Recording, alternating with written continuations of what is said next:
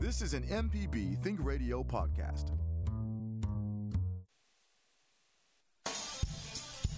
The legal information presented on In Legal Terms is meant to provide general information about the topics discussed and is not necessarily the opinion of Mississippi Public Broadcasting. The information conveyed does not create any type of attorney-client relationship. Please consult an attorney-provider before making any decisions about your specific legal questions.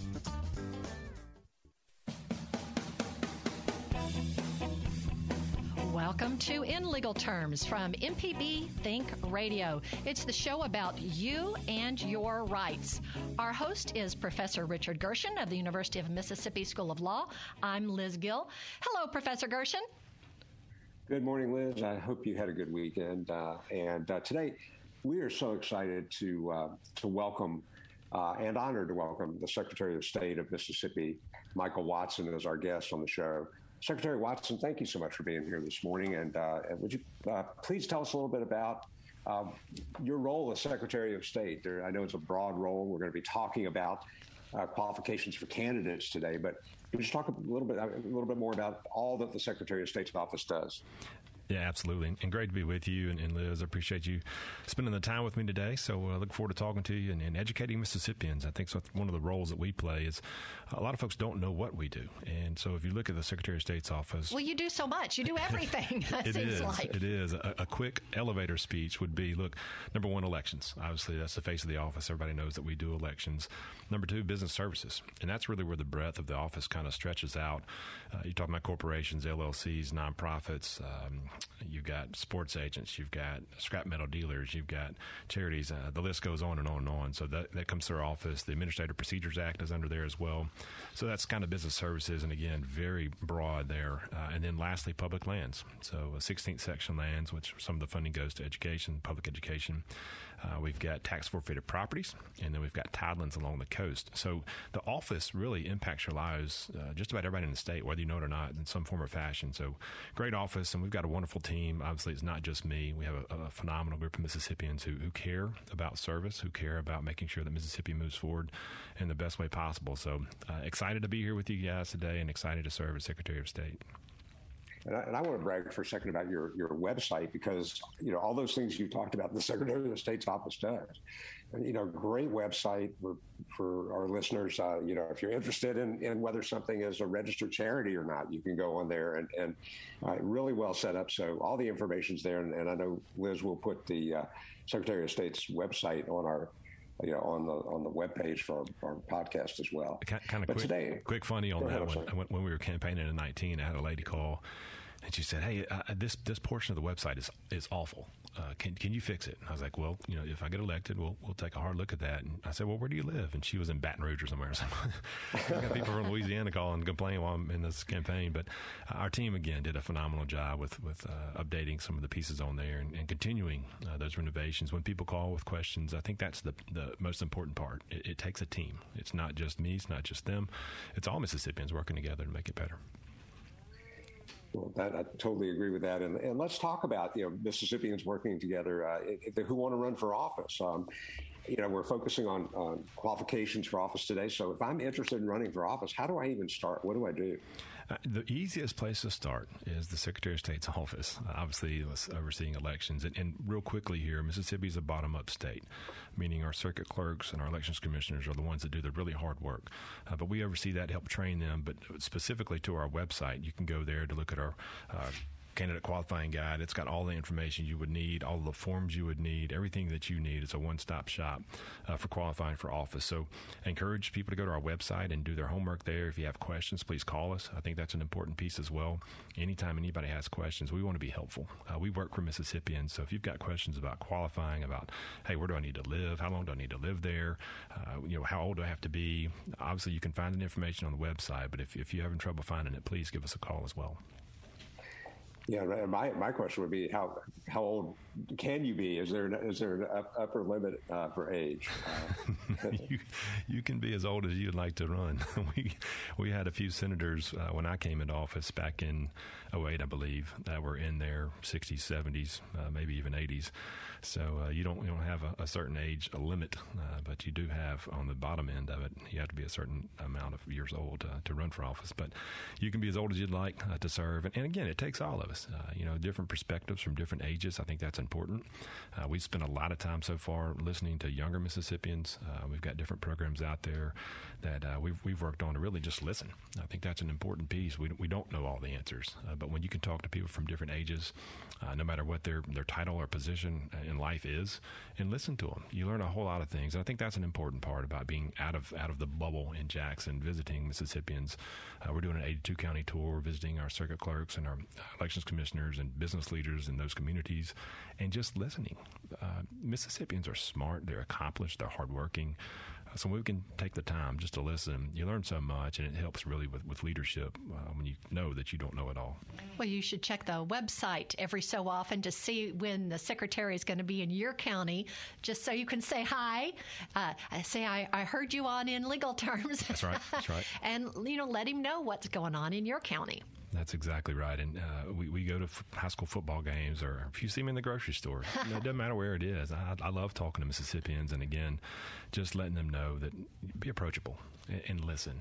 That's what leaders should do. We ask for this job, and most importantly, we work for Mississippians. You are the bosses, and so it's important that we do listen. Well, it's always great when we have our public servants, we really appreciate you again being here on this show to talk about these topics. And I always wondered how people get on the ballot. Let's say I qualify. How do I even get on a ballot to run for a local election or statewide election? So it does differ depending on what you're running for. You've got executive committees by the parties. So if you're a Republican candidate or a Democratic candidate, and depending on where you run, if it's statewide, obviously you'd go to the state level. If it's a county office, you would file with your circuit clerk, and they would get those papers to the certain executive committee, be it a Democrat or Republican committee. If it's an independent candidate, those go through the elections commissioners at the county level. So it depends, again, on what you're running for and which position that you're looking to serve Mississippians in, where your paperwork would go. But we get a lot of qualifying papers, obviously, at the Secretary of State's office and as well as the Circuit Clerk's office on the local level. And we'll route those where they need to go to the proper executive committees. But they want to make sure that the individual is qualified. Do they have to meet residential, the residency questions? Do they meet the age? Do they meet, if it's an attorney, if it's a judge, have they been a practicing attorney for 5 years if they want to run for Attorney General? Interesting note, the Attorney General's qualifications are actually tied in the Constitution to our Chancery Court judges and our Circuit Court judges. So if our Circuit Court judges and Chancery Court judges changed in the Constitution their qualifications, it would actually change the Attorney General's as well. So people don't really know that. Just a fun fact on elections. Well, and then sometimes you hear the fussing and the arguments when people question your residency. So I would think that before you decide to run for anything, you better get your ducks in line on where you actually live. Absolutely, and I won't go into specifics, but we have had some quite contentious meetings with the State Board of Elections Commissioners. So ultimately, we approved the ballot. So that's the governor, the attorney general, and myself. And we've had a couple of cases where the residency was called into question, and folks can come in and they can share their side of the story, which is important. Let's listen, understand what the facts are, and how do we need to look at this based on case law and other things in statute. Constitution as well. And so, you need to make sure you do your homework, be prepared, prove your position. We as attorneys know that, Professor.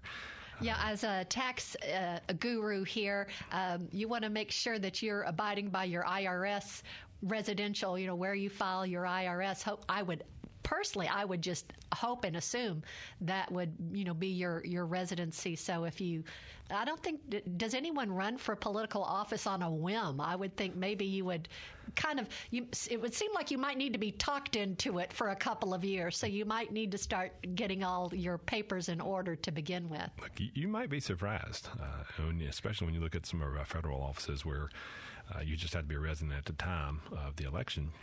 In Congress, one of the things that people aren't very familiar with, if you want to run for Congress, I can live in DeSoto County and run for the 4th District down in Pascagoula, South Mississippi.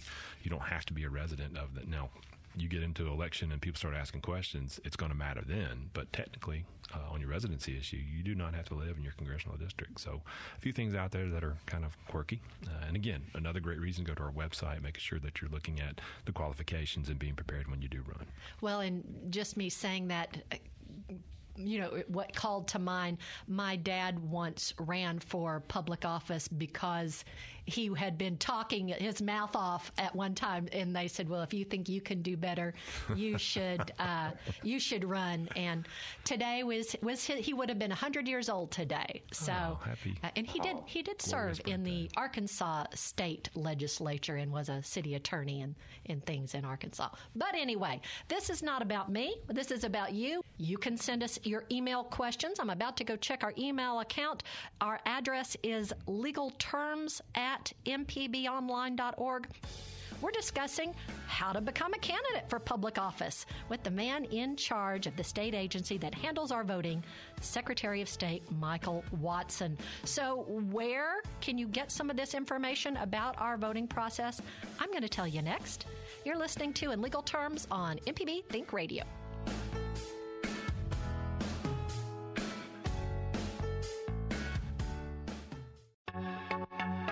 Hello, I'm Dr. Nancy Lottridge Anderson, president of New Perspectives, a fee-only financial advising firm and co-host of Money Talks. For over 10 years, Money Talks has been answering your personal financial questions and sharing knowledge about money management. Money Talks can be heard Tuesdays at 9 a.m. on MPB Think Radio. Podcasts can be found on our website, money.mpbonline.org, or on your smart devices podcasting platform.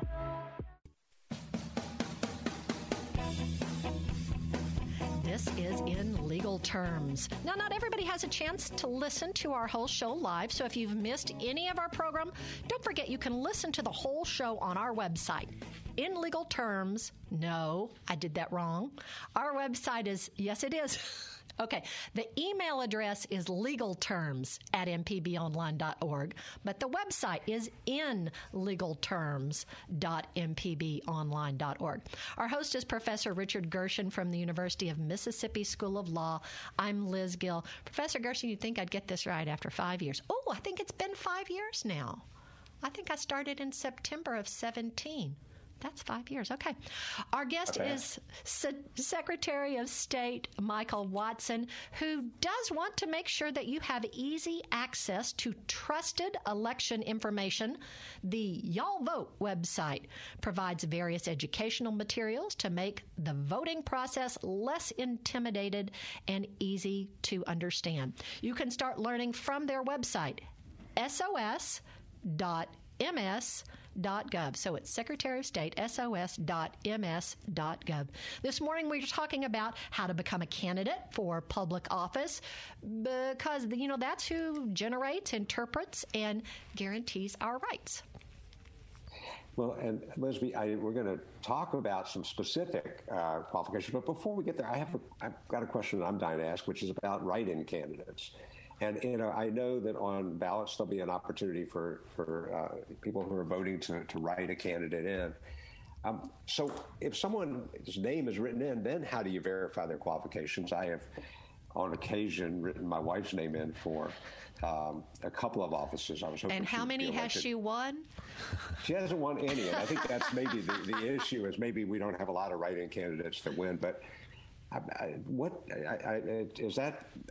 do you verify qualifications after someone maybe wins an election as a write-in candidate? Yeah, so write-in candidates, it's very rare that even counts, to be honest with you. So when you vote for Donald Duck or Mickey Mouse, you may be making a statement to the folks that are reviewing those write-in ballots, but they don't necessarily count in the counting of the ballots there. Now we will know, undervoted or overvoted, depending on, again, I don't want to get into too technical terms, but basically many times your write-in candidates don't count.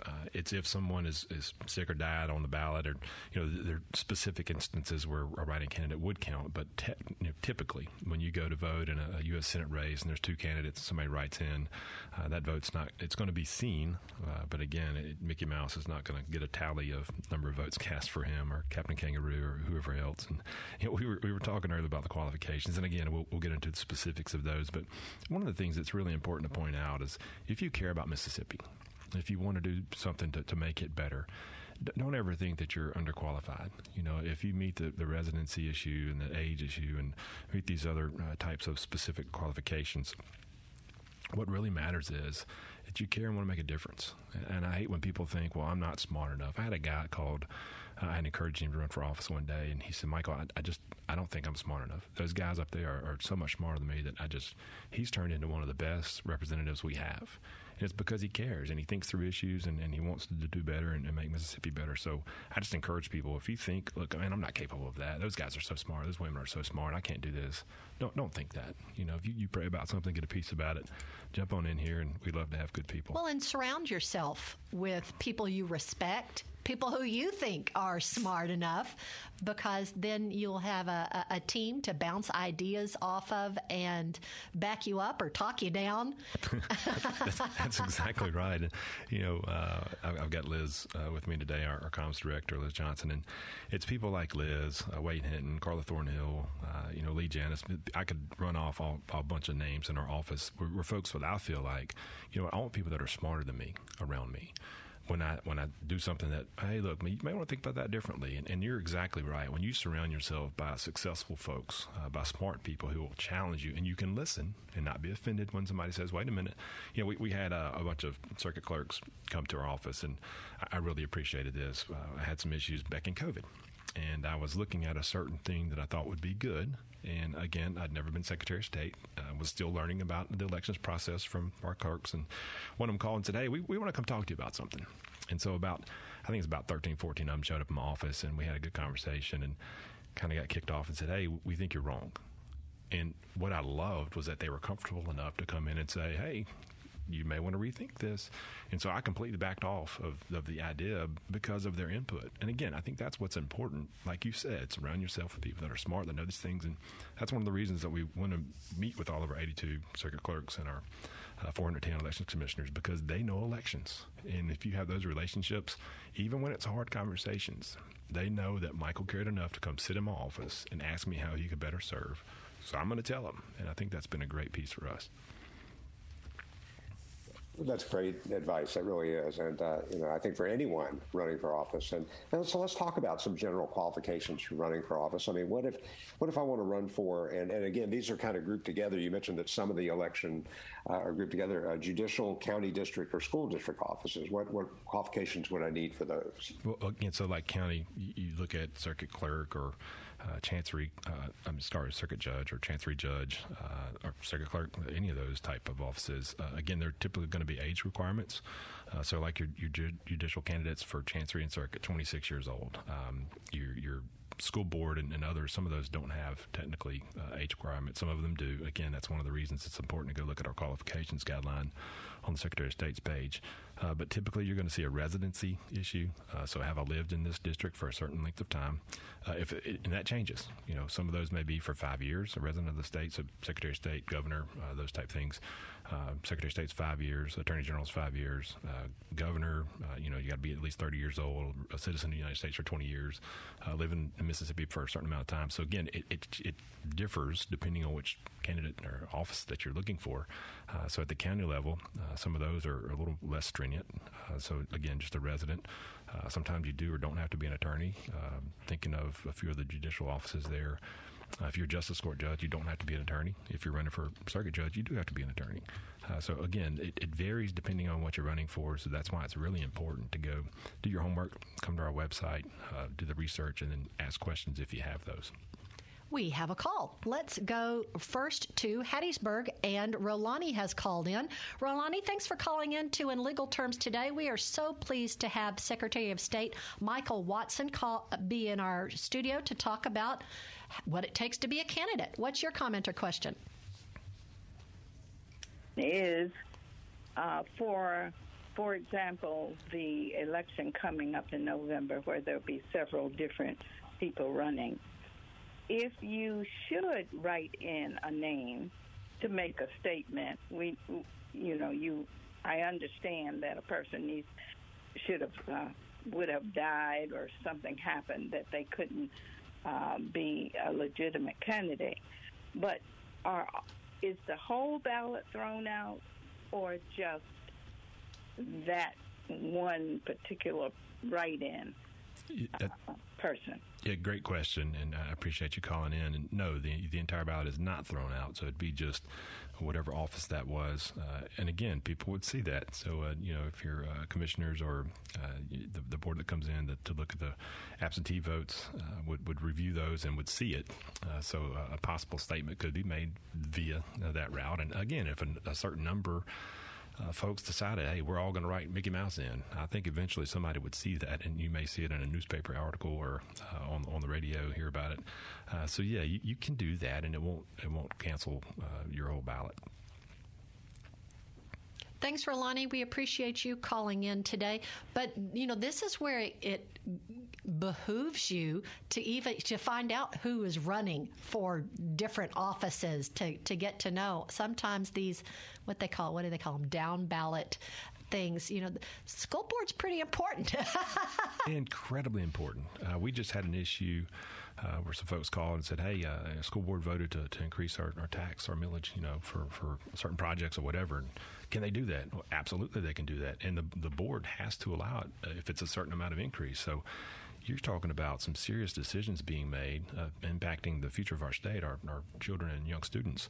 So every office matters. Every vote matters. If you want to make a difference in Mississippi, you don't have to do it as governor or secretary of state. You could start with your school board. Yeah, and we tell people sometimes, we get this focus on the federal level, and who's the president or who's our senator, who's...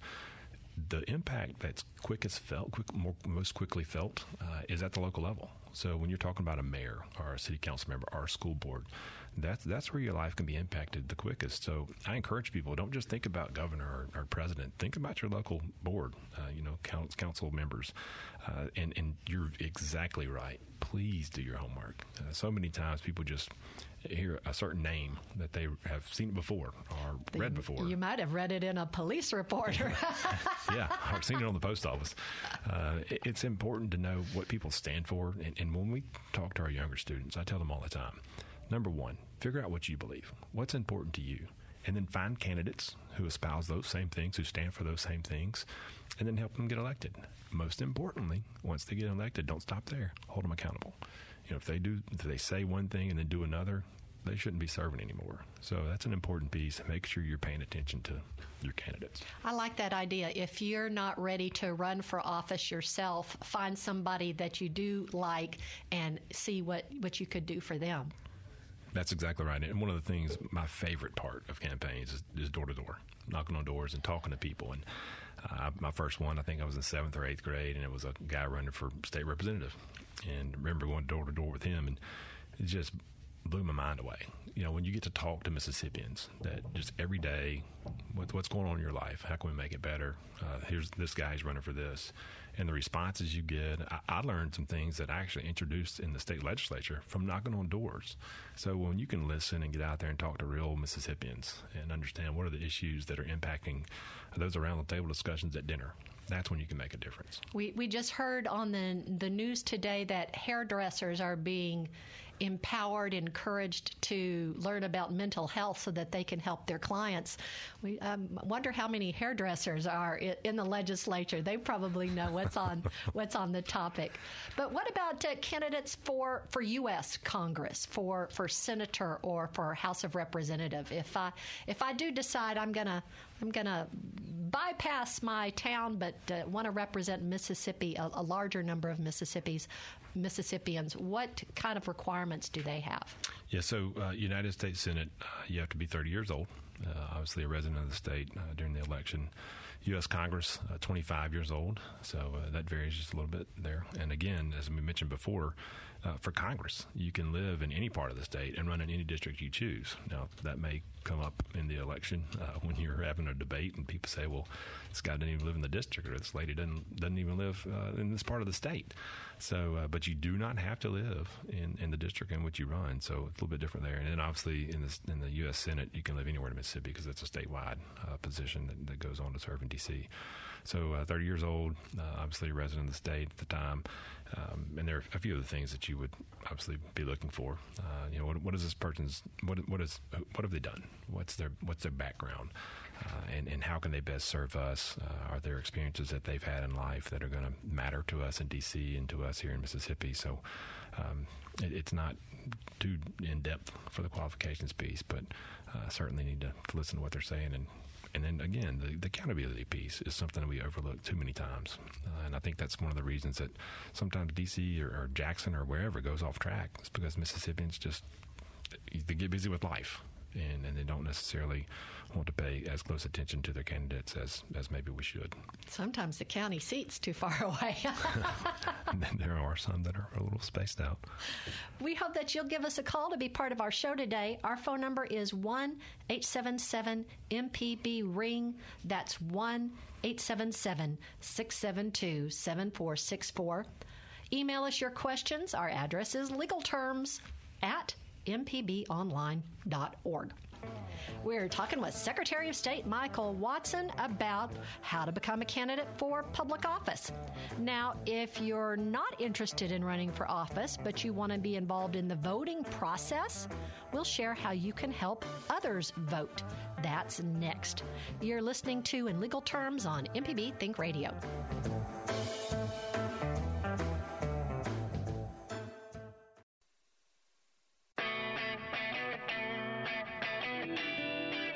When you look at your vehicle, think of MPB. Need to get rid of your ride? Donate it by calling 877-MPB, the number 4, CAR. Need to have some work done on your truck? Listen to AutoCorrect Thursdays at 10, Saturdays at 11. An MPB license plate reminds you that MPB is with you wherever you go. Go to your county office and ask for an MPB car tag. MPB and cars, better together.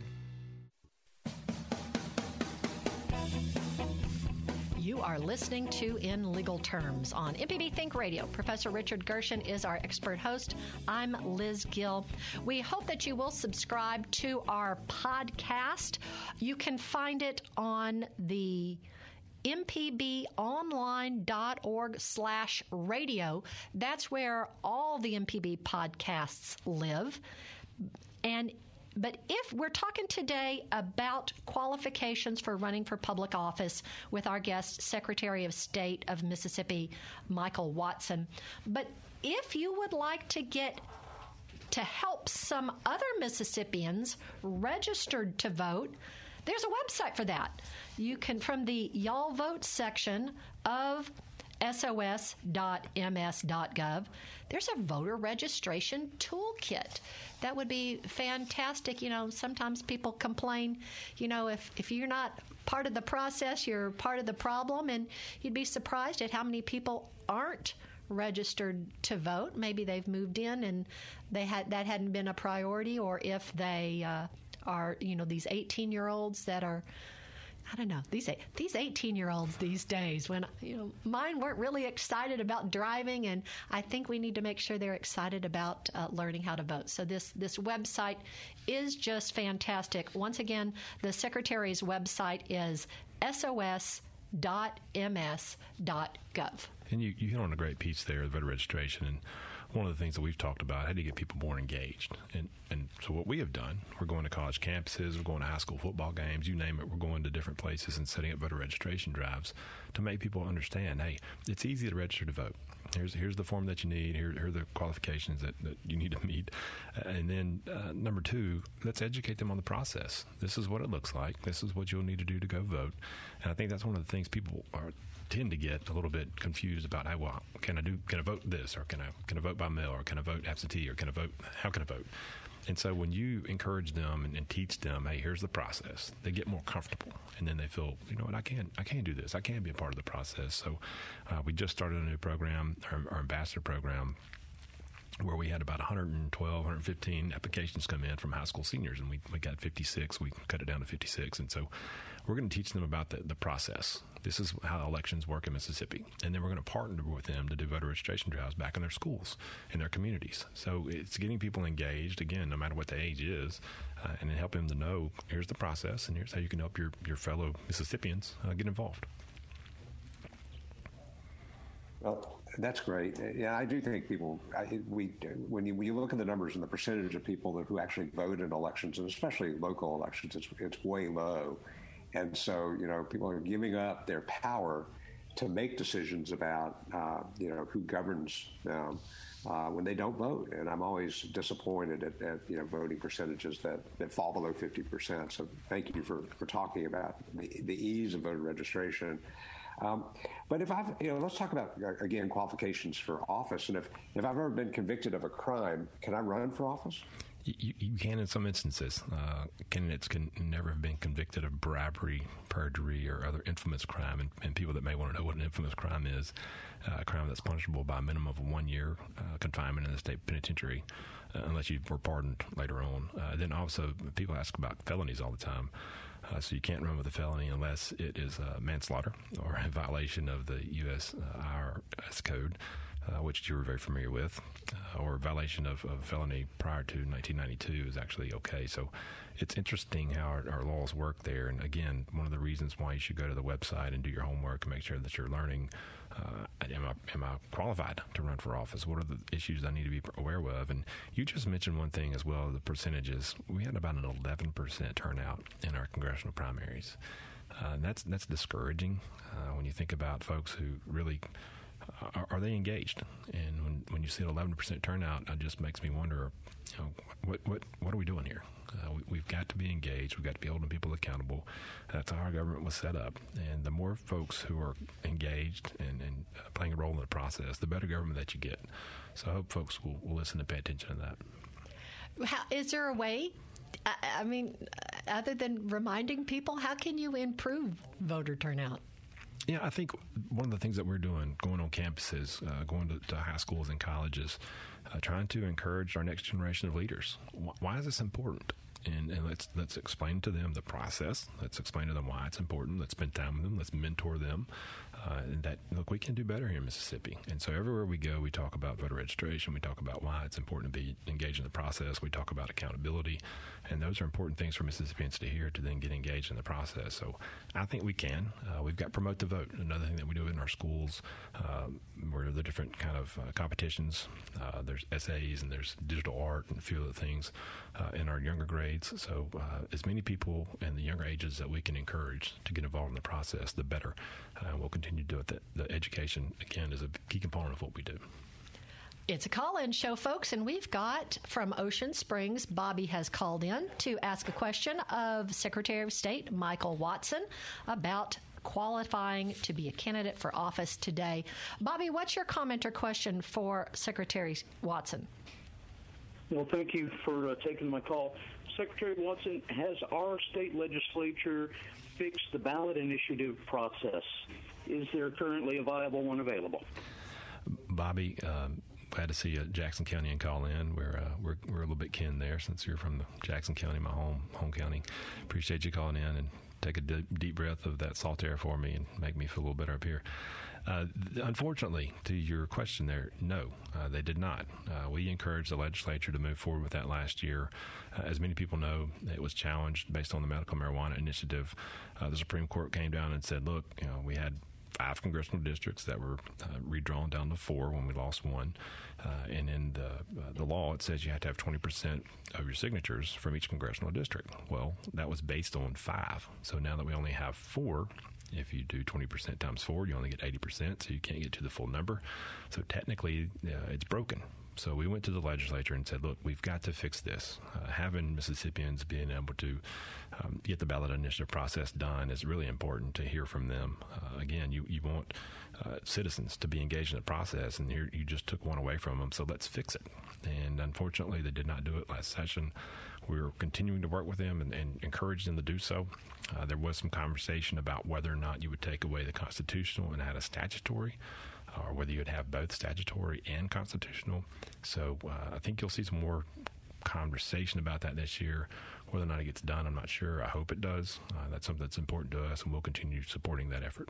Bobby, talk to your representative and senator. Tell them that that's a priority for you. That's right. Tell Hank Zuber to get busy down there, and Senator Wiggins and the other guys to get on it. Thank you very much. Yes, sir. Let's go to Florence now and talk with Roger. Roger, we're so glad you've called in to In Legal Terms today. What's your comment or question? Well, what a wonderful program. Thank you, gentlemen, for your parts. And this is a question for both of you. Well, I want to make a comment first about calling your legislator. I've done that so many times, and most legislators are good at smiling, good at saying why that they can't advance something, and they have one good excuse. Most of it's not, but one good excuse, and that is that the committee assignments are not under their control, and committees can kill something long before it ever gets to the floor where they get a chance to vote on it. So you might want to comment on that. Now, here's my question. What are the problems, the advantages, and the problems,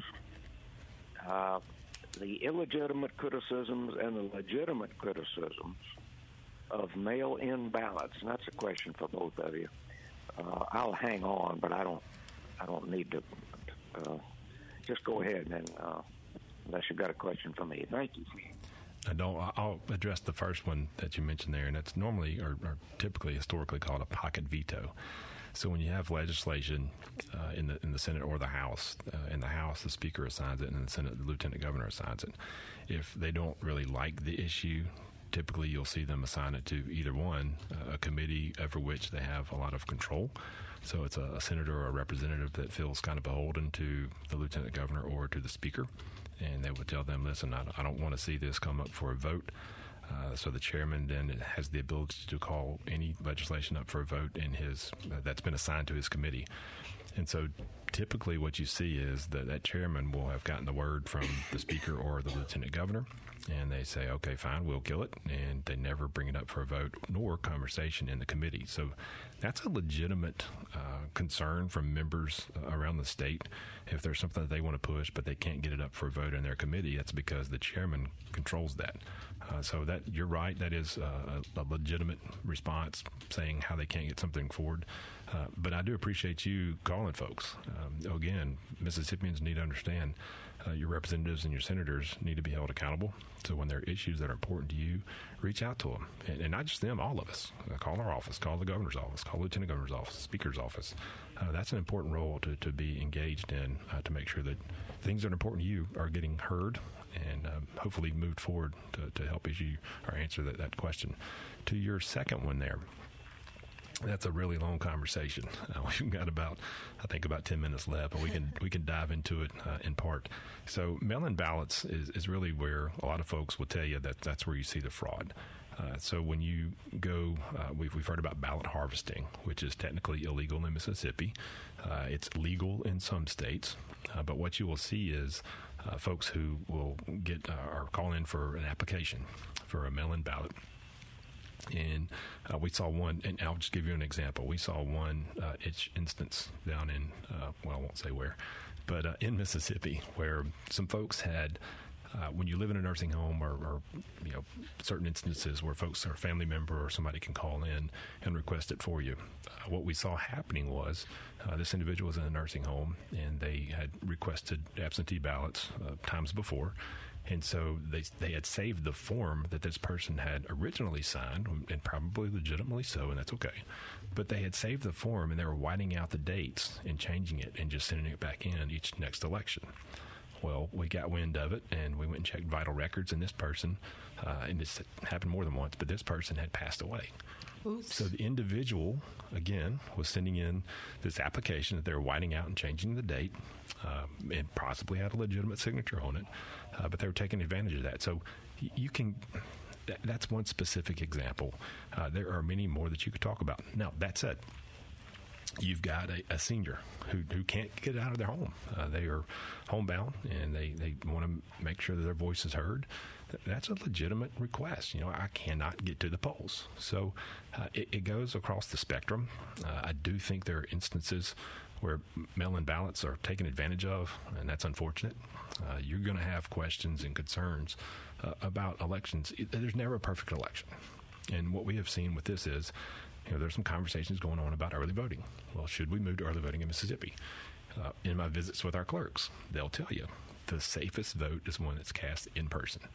So if we did early voting, and the early votes can only be allowed inside the courthouse in circuit clerk's office, would you maybe curtail some of the absentee voting by mail?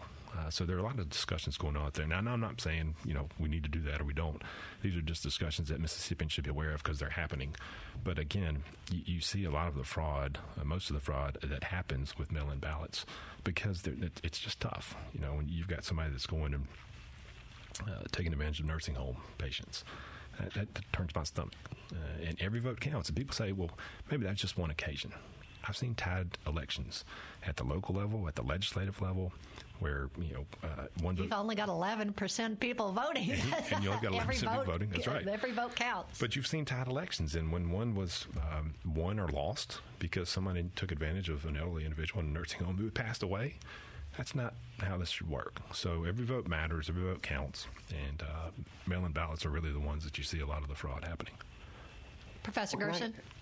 I just want to say one thing that I've heard, Secretary Watson, that people have asked for. One, I'm a big believer in electronic connection. I mean, we send our tax returns electronically. It seems like at some point we could move to a secure electronic vote to give more access for people, because leaving on a work day to get to a particular site that may not be that convenient for them, a lot of times will prevent people from voting. But the other thought is, you know, make that election day a holiday. Give people the day off of work so they can get to the polls, because if it really does matter that much, you know, having it open from 7 to 7, where some people really do work those hours or have children that they have to take care of, I don't think it's as accessible. So I would love for the state to consider making that a state holiday.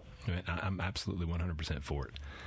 When you think about the men and women who died, who sacrificed everything they had to give us this right, honoring them by going and casting our vote and letting our voices be heard is so important. So what we can do to make that easier, again, you got to weigh that with the integrity of the process. So if you did make it a state holiday, and hopefully more folks will come out to vote, you know, we've looked at a couple of different things, early voting, mail-in balloting, and most studies that I've seen, you've not seen an increase in the number of votes cast. No, it typically comes down to, hey, what's easier for me? What's better for me? But you don't really see the increase in turnout. So that's one of the things we've got to consider as well. You mentioned the electronic piece. So right now our UOCAVA ballots, so our uniformed overseas citizens, military members, or folks who live overseas or based here in the United States can vote. Those votes typically are handled electronically. So I'm not a fan of moving to electronic voting, especially not yet. And we've heard a lot of folks in the cybersecurity world say we are nowhere near being ready to run an election via electronic means. But we do have some of that happening now in our UOCAVA, which was important. And you talk about one of the things that's really cool that Mississippi is actually leading the country on. Our UOCAVA, we added our first responders to our UOCAVA voting. And y'all may recall we had a hurricane just 5 days before the election a couple of years ago. And we had folks coming in from all over the country trying to help us get our power back on. Well, unfortunately, many of them were from states who did not have UOCAVA provision covering their first responders. Mississippi did. So we had folks who were leaving Corinth, Mississippi, come down to the coast who were able to vote while they were hanging on the side of a telephone pole using UOCAVA provisions via their cell phone. Other states did not. So we found out, that really wasn't a widespread thing. So Mississippi actually presented at a couple of national conferences, National Association of Secretaries of State and a few others, about what we did in Mississippi. So now we're having other states follow our lead, which was really cool, talking about the access to voting. So UOCAVA provisions here in Mississippi have been a national leader, and it's been a fun thing to talk about. We are going to just keep on going, Professor Gershon. We are talking with Secretary of State Michael Watson. We're talking about qualifications for running for public office. I do want to make sure that folks know, I just can't say enough about how great your website is. Just the wealth of information about running for public office, voting, how to start a business, Y'all Business. I knew about Y'all Vote, but Y'all Business, that is such a great resource for folks. And that website, sos.ms.gov, will also have a link to the qualifying guide, which it was what precipitated us having this show. That just having, what are the bread and butter? What is that? How much money do you have to pay? What's the entry fee for deciding to run for governor, and who do you have to pay it for? And knowing that, well, I'm 18, can I run for anything? Or now that I'm 25, what could I run for to make a difference in my community? We are talking with Secretary of State of Mississippi, Michael Watson, about how folks can run for public office. Okay, Professor Gershon, we've got about 5 minutes left to get through the million of questions we had. Can I hit one real quick that you just mentioned there? Go ahead. So last year, the legislature actually changed the fee structure to run for office. So I do encourage people to take a little time and check on those. Depending on what you were running for, those numbers may have changed just last year. So it used to be like $10 for this and $50 for that. So you don't want to be disqualified over $5 or something. They pushed them up pretty good for the statewide folks. So unfortunately, I'll have to pay a little extra money next time I run for office, if I do run for office. And then one of the things you mentioned was Y'all Business, and I just wanted to give a quick shout out to Wade Hinton and Jeff Lee and our team. We heard about something up in Rhode Island where they had this Welcome to Business webinar. And so now these new business owners, typically what had happened, they just filed their paperwork with the Secretary of State's office and never heard from us again until they had to file their annual report the next year. Well, far too often what we have seen is these new business owners, they've got a great idea, but they're not exactly sure how to run a business. So we've got now our Welcome to Business webinar. We have it 2 times a month, and folks can get on and ask all the questions they need. And we want to give them the basics. Here are the resources that you're going to need. Hey, remember, you're going to have to file your annual report. You're going to file your taxes. This is how this system works. And then connect them with MDA, with Small Business Development Center, just to try to be helpful. So I think that's an important piece, and really appreciate our guys adding that up, and our ladies coming in helping us reach out to as many Mississippians as possible. And I will add, I'm on the board of a charitable organization, and that website has got fantastic information. So I always appreciate that as well. We don't have much time to talk about elections, but this has been great. And so, are all elections in Mississippi partisan, or are there some that are not done by party affiliation? Yeah, there are just a handful that are not done by party affiliation. Most of them are. Your judicial candidates, with the exception of justice, court judge, are nonpartisan special elections. So if someone passes away and there's a Senate race or a House race or whatever race, those folks run without party tags. So for the most part, it is partisan. In Mississippi, when you register, you do not have to select a party when you register to vote. So if you decide that you want to go vote in the Republican primary, then you would qualify, or you would make that decision when you go to the polls, vote in the Republican primary, and then obviously the general election. So most of ours are party affiliated, but there are a few, again, judicial and some others. You can find that on our webpage, but that are not partisan.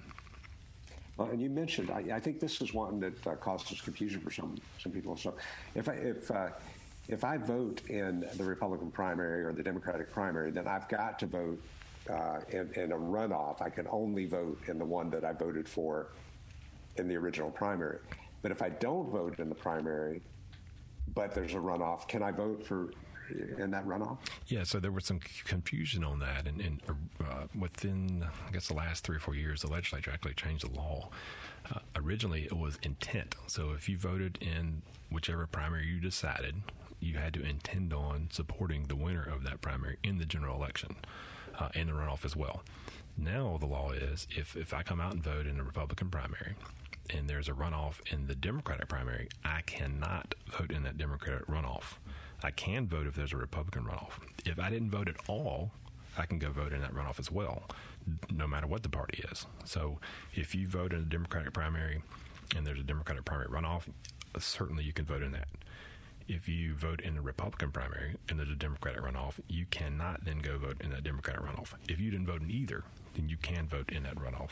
So it is a little bit confusing, and we got a lot of questions about that, so I appreciate you asking that. That's important for Mississippians to know. Well, and we just have 30 seconds left. So it was interesting you said, you know, the Attorney General, a lot of their qualifications are tied to other positions, and so where did the qualifications come from in the first place? Yeah, that's a great question. Some of them are in the Constitution, and some of them are in statute. So it's a little bit of a mix. And again, an important reason to come to our website, and you can see the notations of this came from the Constitution or this came from statute. And I just, look, I appreciate you guys letting me come on. And it's important that Mississippians know the process, know how this thing works. And the more folks that we can educate and get engaged in the process, the better for government. Well, and we're so glad that you were with us today. Thank you, Secretary of State Michael Watson, for being with us. Very welcome. Thank you, Professor Gershon, for hosting from the University of Mississippi School of Law. We appreciate our intern, Charles Arnold, on the phones, and Jay White is our board engineer. So we hope that everybody will join us next Tuesday at 10 a.m. Central for In Legal Terms on MPB Think Radio.